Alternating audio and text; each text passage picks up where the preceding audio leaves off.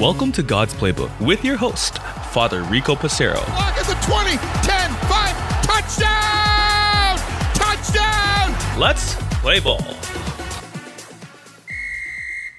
Friends, welcome back to God's Playbook. We continue in the season of Easter in this month of May to familiarize ourselves with some of the teachings and dogmas on the Blessed Virgin Mary. Today we're going to talk about the dogma of the Immaculate Conception. Sometimes people get confused about the Immaculate Conception. They think of it as when Jesus is conceived in Mary's womb, and that's not the case. The Immaculate Conception has to do with the fact when Mary was conceived in her mother's womb, that she was conceived without sin, that sin of Adam and Eve, which we call original sin.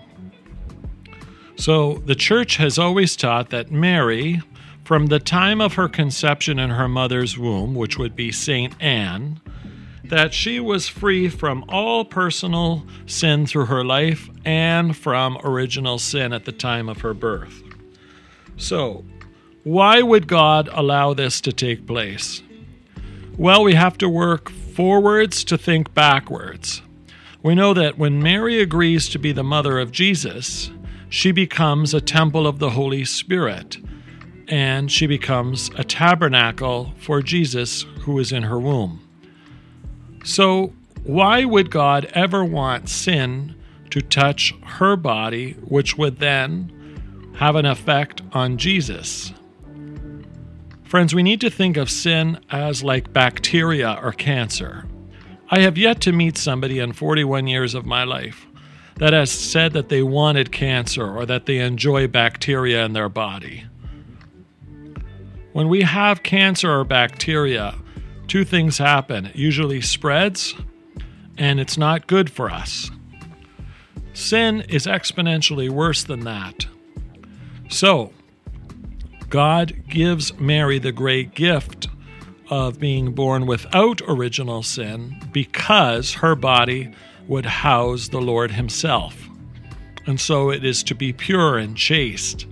That's why, as we talked previously, she is a virgin. We recognize that no other children were in her womb. It was only Jesus who was in the womb of Mary for that period of time during her pregnancy. So the church sees Mary as the spotless vessel that received and carried the perfect divine Son of God, Jesus Christ our Lord.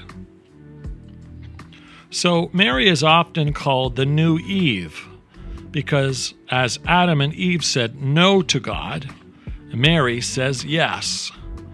So Adam and Eve are responsible for bringing original sin into the world and for each of us, we can thank Mary for her yes. So the new Eve is one that is in accordance with the will of God, and that is Mary, our mother. And so Mary symbolizes for the redeemed nature of the saints in heaven. So, by her very nature, that is holy, pure, and chaste, this is what we are called to be holy, pure, and chaste as well. So, the Immaculate Conception, once again, is not the conceiving of Jesus, but it is Mary without original sin. So, as we continue in this month of May, we continue to invoke the intercession of our Blessed Mother.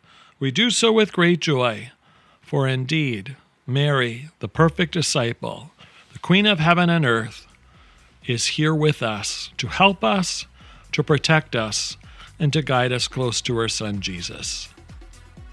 For God's Playbook friends, I'm Father Rico. God loves you, and so do I.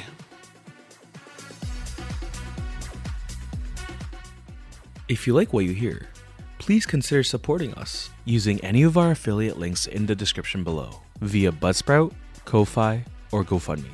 Thanks, and God bless.